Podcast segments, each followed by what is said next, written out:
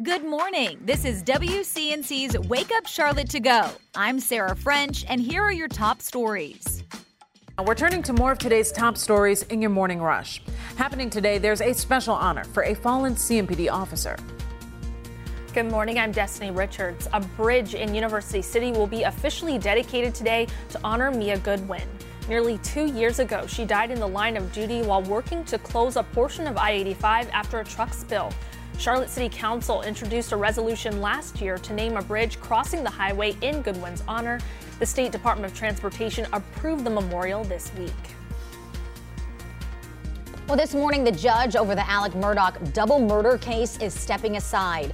Judge Clifton Newman has asked to be removed from any future motions involving the murder convictions. Newman will, however, still preside over the financial and narcotics charges. Also, the court has denied Murdaugh's attorney's request to delay the trial. Murdoch is already serving two life sentences for killing his wife and son.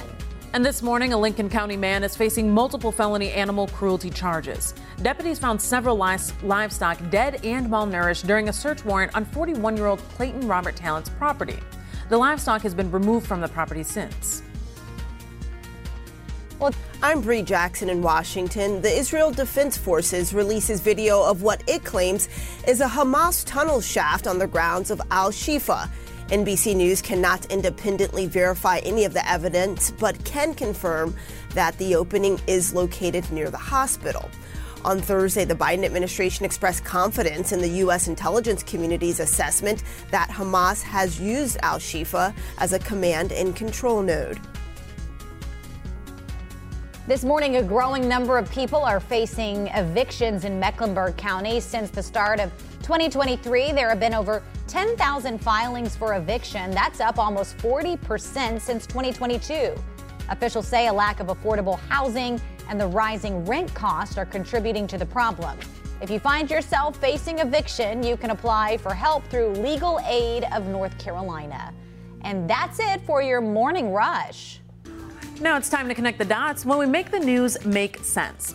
The Salvation Army's annual Red Kettle campaign, well, it kicks off today for the 118th time here in Charlotte.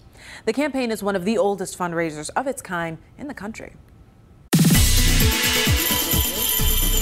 That sound means the start of the Red Kettle campaign and the Christmas season.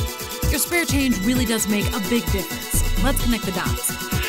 The campaign started in 1891 its history in Charlotte dates back to the early 1900s. It's come a long way since then. Last year, the campaign brought in $102 million for charities across the nation. The money helps provide year round services to families that are experiencing homelessness and youth programs right here in our community. So, here in the Queen City, there are more than a dozen bell ringing locations. That's including outside of several Hobby Lobby, Sam's Club, Belk, and Walmart locations.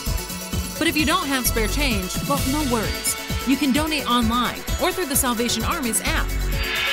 And even if you can't contribute money, volunteers are always needed. So, a good reminder that even in the hustle and bustle of the holiday season, your donations matter. And that's connecting the dots.